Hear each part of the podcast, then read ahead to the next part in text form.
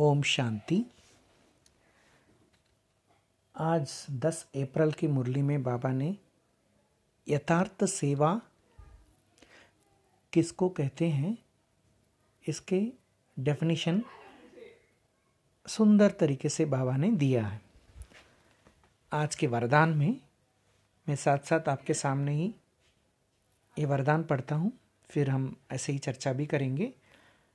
बाबा ने कहा, वरदान में किसी भी आत्मा को प्राप्तियों की अनुभूति कराने वाले यथार्थ सेवादारी भव किसी भी आत्मा को प्राप्तियों की अनुभूति कराने वाले यथार्थ सेवाधारी भव इसके अंदर बाबा ने तीन प्रकार के बातें बताई। यथार्थ सेवा किसको कहते हैं?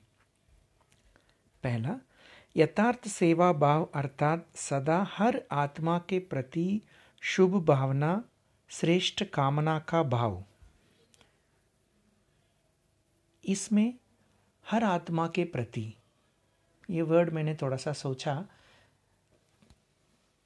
केवल कुछ जो हमारे कनेक्टेड हैं या हमारे, हम जिनके वेल विशर्स हम हैं केवल उन्हीं के लिए ही नहीं, हर आत्मा के प्रति शुभ भावना और श्रेष्ठ कामना का भाव। दूसरा पॉइंट है, सेवा भाव अर्थात हर आत्मा को भावना, प्रमाण, फल देना। उनको जो चाहिए, उनकी भावना क्या है, उसी अनुसार उनकी सेवा करना, यही इसका इसका भावार्थ है। और तीसरी बात बाबा ने कहा, सेवा अर्थात किसी भी आत्मा को प्राप्ति का मेवा अनुभव कराना। तो किसी भी आत्मा को प्राप्ति का मेवा अनुभव कराना माना, उनको प्राप्ति का एहसास हो एक्सपीरियंस हो। तो ये तीन बातें यथार्थ सेवा के डेफिनेशन में बाबा ने आज बताएँ फिर से मैं रिवाइज करता हूँ। पहला हर आत्मा के प्रति शुभ भावना और श्रेष्ठ कामना का भाव। दूसरा हर आत्मा को भावना प्रमाण फल देना।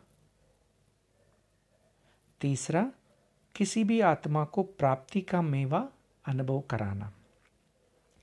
और साथ साथ बाबा ने यथार्थ सेवा के आ, सेवा के बारे में बताते हुए तपस्या को भी जोड़ा।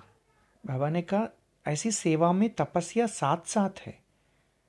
अलग नहीं है, सेवा और तपस्या अलग नहीं है, दोनों साथ साथ हैं और जिस सेवा में त्याग, तपस्या नहीं है तो वो कौन सी सेवा बाबा ने बताई? आपके माइंड में रिकलेक्ट हो गया होगा।